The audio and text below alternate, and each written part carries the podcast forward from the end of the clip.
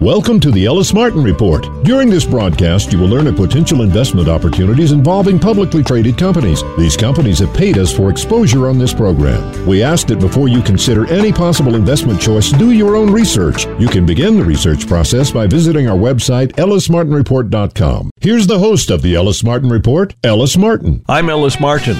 Join me for a conversation with Rick Rule, the president and CEO of Sprott U.S. Holdings Incorporated. Mr. Rule is considered one of the top experts on natural resource securities investing. At Sprott, he leads a highly skilled team of earth science and finance professionals who also enjoy a wide reputation for resource investment management. Mr. Rule joins us ahead of the International Mining and Resources Conference October 30th through November 2nd in Melbourne, Australia where we can look forward to hearing him speak.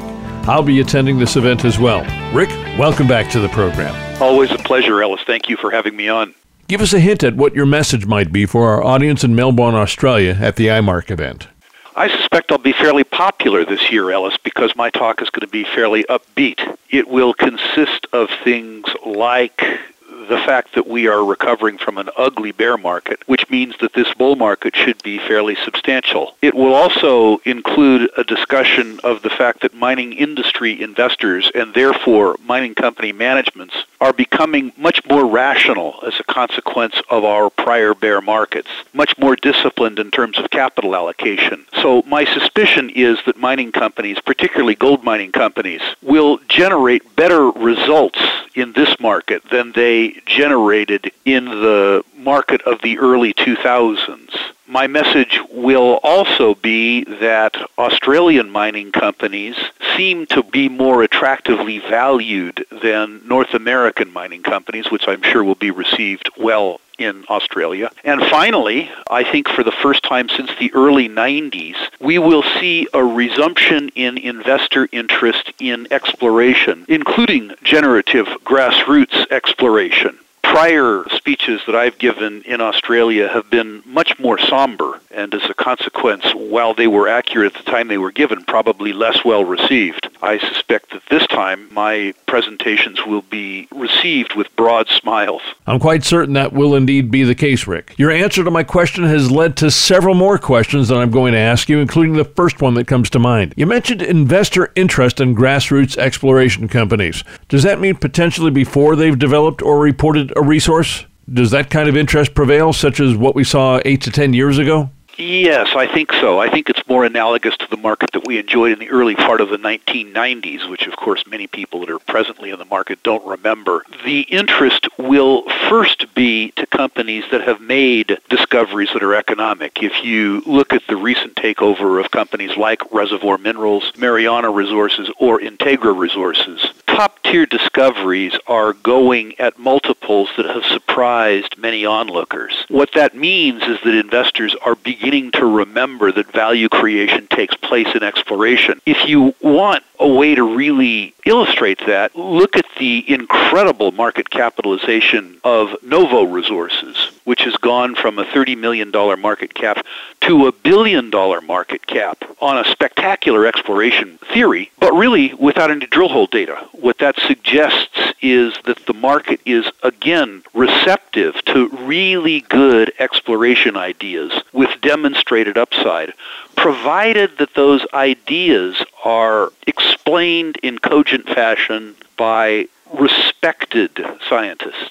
You mentioned Novo Resources and also Mariana, which, correct me if I'm wrong, originated from that part of the world, correct? Yes, absolutely. With Australian mining companies having interest in North America, and there are a cadre of them, how important is it for them to trade on the North American exchanges? Well, certainly the fact that Australian companies are attractively priced relative to North American companies means that the North American company's cost of capital is lower than the Australian cost of capital. To the extent that Australian companies have a message that North American customers want to buy, it makes absolute sense to list in North America because it lowers your cost of capital. If, in addition to the listing, that Australian managers travel to North America often enough to service the investor community in this hemisphere, hemisphere. Simply listing in Toronto doesn't generate a bid. Listing in Toronto is a way to facilitate the participation by North American investors in your issuer. But in order for that to happen, in addition to facilitating it, you must cause it to occur with repeated presentations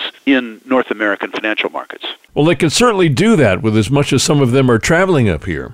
Well, that's true. And a second point that needs to be made is that every year the investment community becomes less ethnocentric, which means that for an Australian company to be relevant, it doesn't necessarily need to have a North American project. The truth is that Australia itself is extremely fertile ground for mineral exploration and mineral production. And additionally, the Australian explorers have punched above their weight in global exploration, including particularly the Australian experience in Africa generally and West Africa in the Archean and Proterozoic terrains specifically. I'm finding through my travels that our friends in Oceania and Asia seem to be a bit more educated than, let's say, I am here in California. Well, you know, one of the things that you learn in places like Australia is that mining is an extremely important part of the economy and capital markets, whereas in the People's Republic of California, it's technology, technology, and technology the wholesale air conditioning business in the United States is bigger than the mining business. So it makes perfect sense that Australians, where mining plays a bigger part in the economy, would be more broadly educated about mining than Americans would be, where mining is an insignificant, at best, part of the economy. So it makes perfect sense that what you say would be true. A strong portion of what Australia exports are energy metals, if you will, and that market is in Asia, as well as it being in Europe and North America. What is Sprott doing with regard to investments in Australia? Well, I want to go back to the first thing that you said. While Australia is an important exporter of energy metals, it is in fact an important exporter of many materials.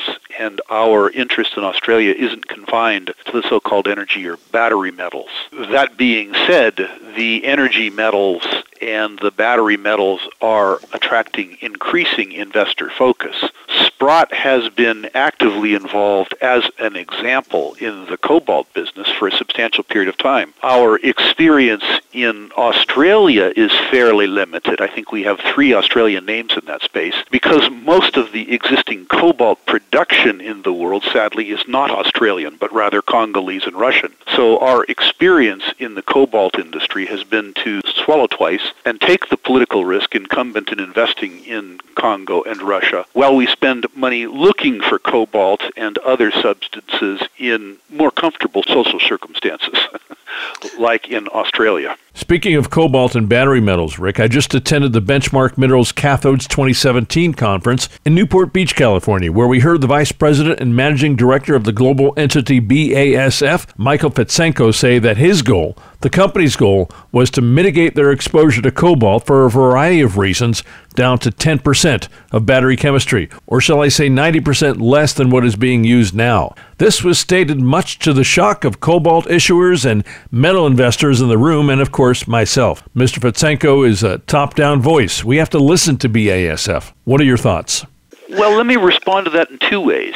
In the first instance, ironically, if you increase the production of cobalt, the need to reduce the amount of cobalt in a battery goes down battery fabricators are looking for ways to reduce the cobalt content in batteries because the supply of cobalt is so constrained relative to its future demand that they're afraid that they won't be able to obtain cobalt at any price. Ironically, if you increase the production of cobalt, particularly if you can increase the production of cobalt from places like Brazil or Australia that are less troubling to users, you reduce the probability that you need to substitute other materials for cobalt in a battery. But more importantly, if you assume that the amount of cobalt in new battery configurations falls, if you look at the amount of cobalt in a battery as a percentage of battery weight relative to copper and nickel, what you find is that even if the cobalt percentage falls to 10%, that number versus the supply of cobalt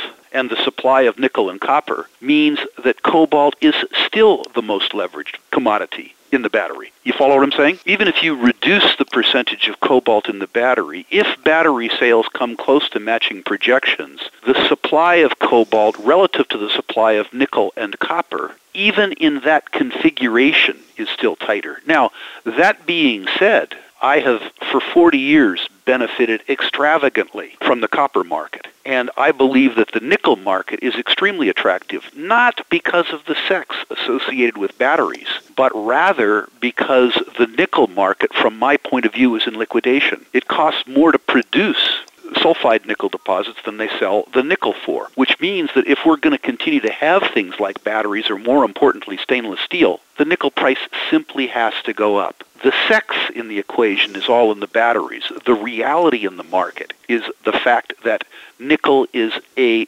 commodity irrespective of battery demand that's critical to the way we live, things like automobiles and refrigerators. And if the nickel price doesn't go up, we aren't going to have stainless steel. I suspect that means the nickel price goes up. Are we going to see more activity with regard to exposure for companies involved in the nickel space? Are you seeing that already? I hope we don't see it for another year and a half. Why is that? Uh, well, I hope that I'm deeply, deeply, deeply invested in the space before other people become attracted to it. I'm not looking at age 64 for any more academic successes.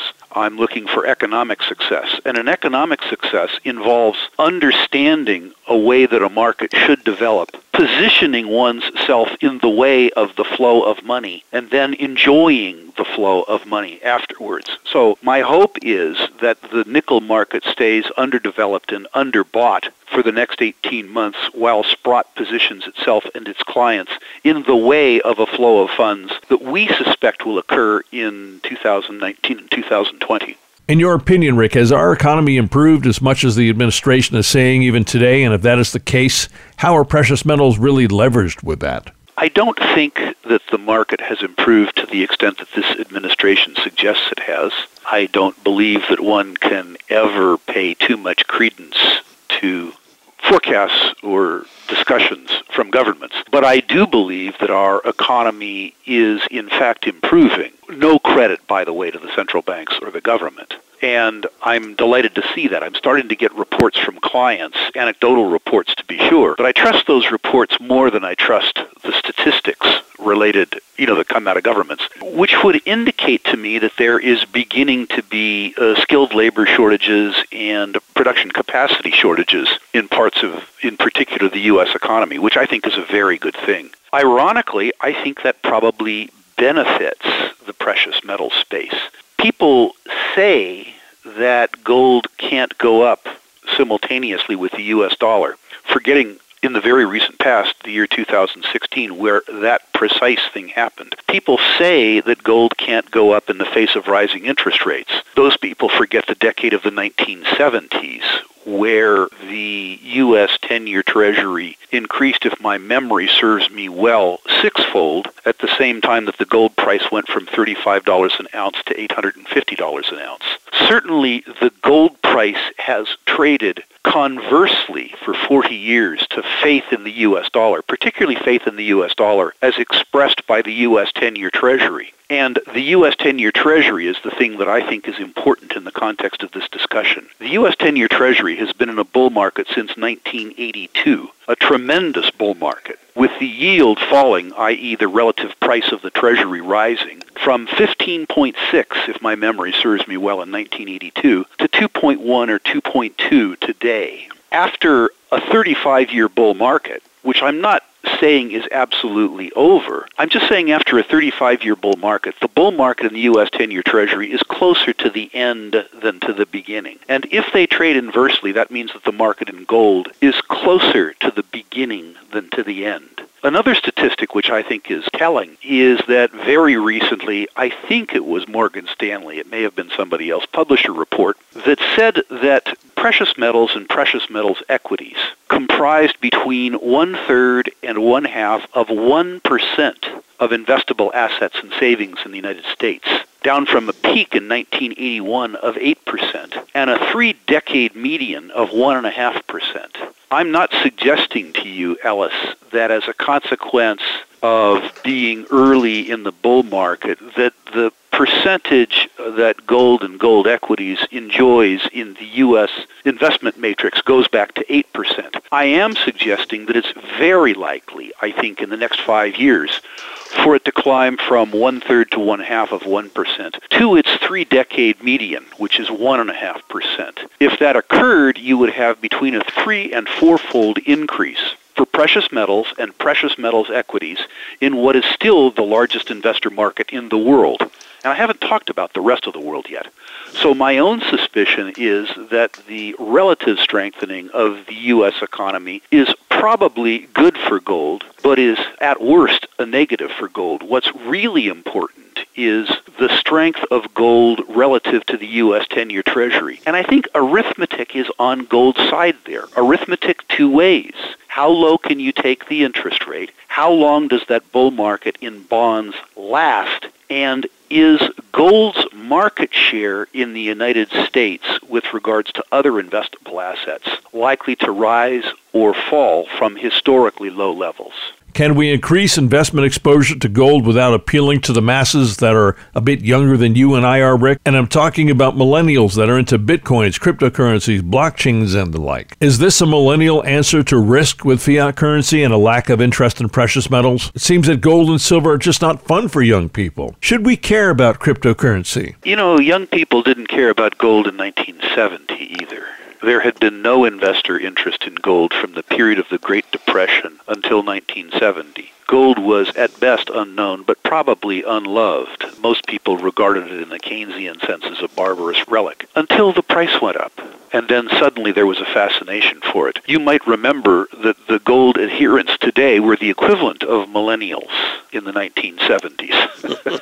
it's just that 40 years have passed and they're no longer in their 20s. So my suspicion is that as the precious metals price increases, and as a consequence of that, as the precious metals equities prices increases, that millennials' fascination with gold will increase too. In fact, its performance that causes people to understand the investment rationale behind the performance. People, despite their own assertions to the contrary, aren't contrarian. They aren't people who sort the world for facts and use the facts to impact their judgment. They are people who search for incidents that support their existing paradigms and prejudices. And people's experience in the immediate past shape their expectation of the future. A gold price that clears from $1,300 to $1,600 a very, very small percentage increase would do wonders to cement narrative behind gold more than any interviews that you and I could do aimed at millennials.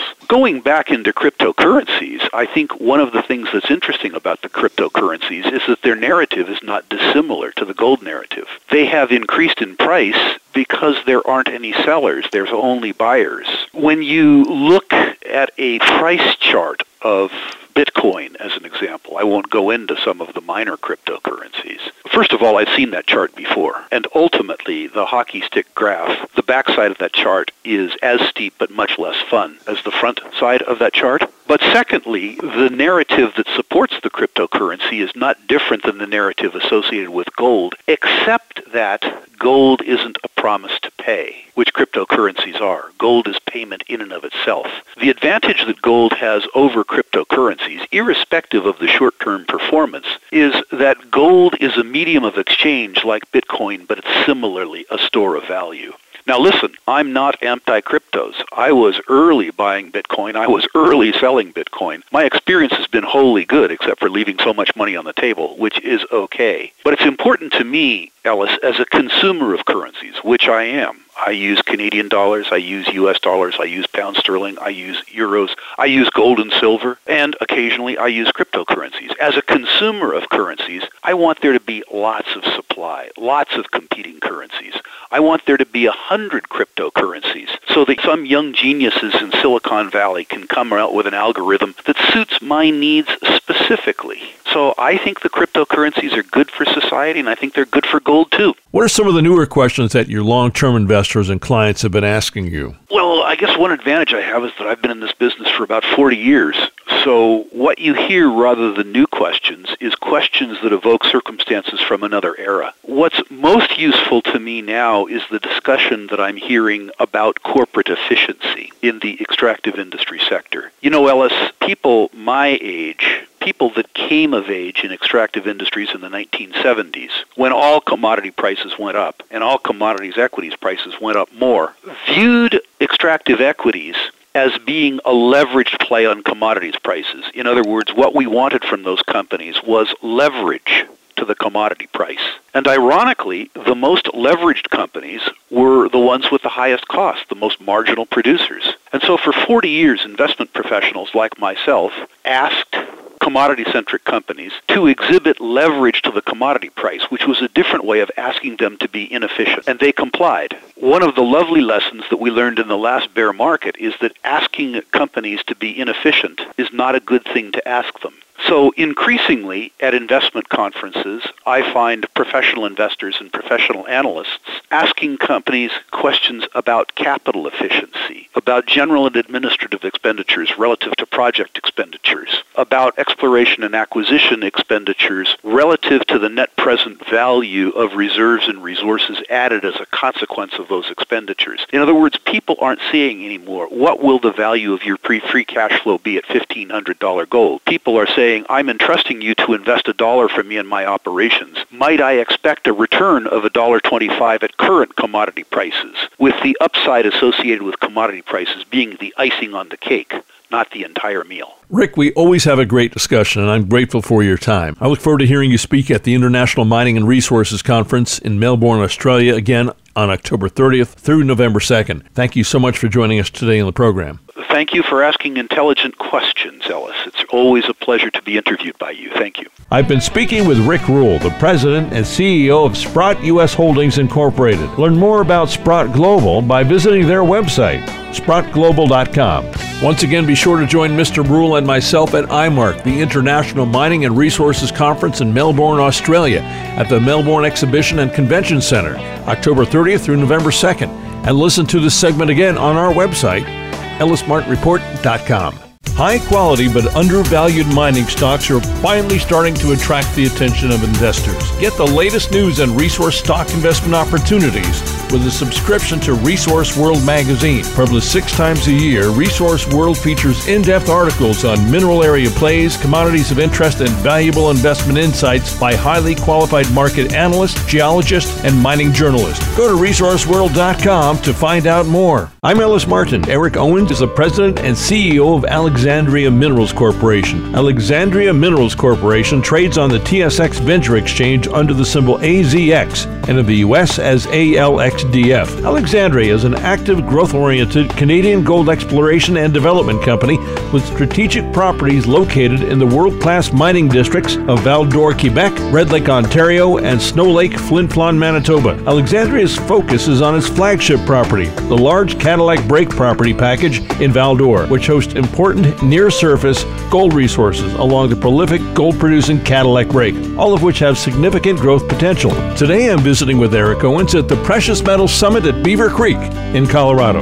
Eric, welcome back to the program. Thank you, Ellis. Now we're out here at Beaver Creek, and I'm going to have to ask you, like I've asked some of our other guests on the program, what brings you here? Well, Beaver Creek is one of the most notable gold related conferences in North America, anyway, and probably globally. It's a small, unique, conference that brings a lot of knowledgeable people, people that are knowledgeable about the industry together. You made a great presentation yesterday. You've got some fantastic news at Zone 4 Orenada. Let's talk about that. Yeah, it's great. Thanks. We just recently announced some great drill results, including things like 10 grams per ton, over 6.9 meters, uh, that sort of thing. The importance of these things is that they're expanding the gold deposit there beyond, well beyond the limits of the last resource estimate, which was done in 2009. So we're showing that we can grow this deposit into new virgin territory with our drilling program here. Which is exactly what you forecasted several weeks ago. That's correct. Yeah, we were forecasting we would be doing this, and we're certainly doing this. And we have a lot more of this coming down the pike this fall. We're just getting into the fall right now. What do you see the plan for the winter and the coming spring? We're currently finishing up a 30,000 meter drill program. I expect that to be completed in the next probably two to three weeks. So we're going to see some results from that? Yes, absolutely. So far, we've completed 25,000 meters of that program. We have 5,000 meters more to drill. We released last week, we're just the first 13 holes of this program, and we have drilled so far almost 100 holes. So we have a lot of results pending coming out. At the end, all these drill holes are aimed at providing for us a new updated resource estimate, which we plan on releasing somewhere around January of next year. The way you framed the story yesterday very nicely in your presentation, I got the impression that down the road, when everything's in place and you've developed the resource as you want, and I don't imagine you'll ever stop doing that, you may potentially be a, a takeout candidate. Yeah, ultimately, that's, I think, many juniors' goal is to discover a great deposit in order for a major to come along and, and buy them out. And that's generally our business model, but other things could happen as well. But you're in a very prolific area and you're achieving very prolific results, better results than many of the companies in the same space, and you have some major investors involved in your portfolio. Yeah, uh, we have a good, strong support by many of our investors, and uh, the top among those are the, the Sprotter Sprott Group, including Eric Sprott, with something on the order of about 12%. Agnico Eagle, of course, still owns 8%. They've been a long term shareholder. We have a number of funds in, the, in both the U.S. And, and Canada as well Dundee, Gabelli, AIS, Gold 2000. There's a number of funds that have stuck with us as well.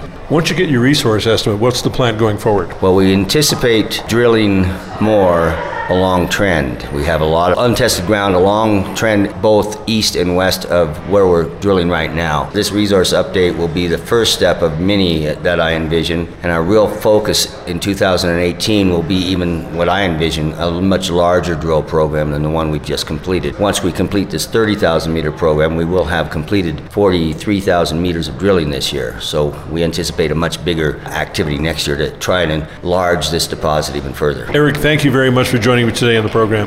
Thank you, Ellis. It's a pleasure, always. I've been chatting with Eric Owens of Alexandria Minerals Corporation, trading on the TSX Venture Exchange under the symbol AZX and the U.S. as ALXDF. Just heard opinion, commentary, and dissertation involving publicly traded companies seeking your potential investment. They paid us for the privilege. Invest at your own risk and only after doing extensive research. Find our sponsors and listen to segments of this program again on our website, ellismartinreport.com.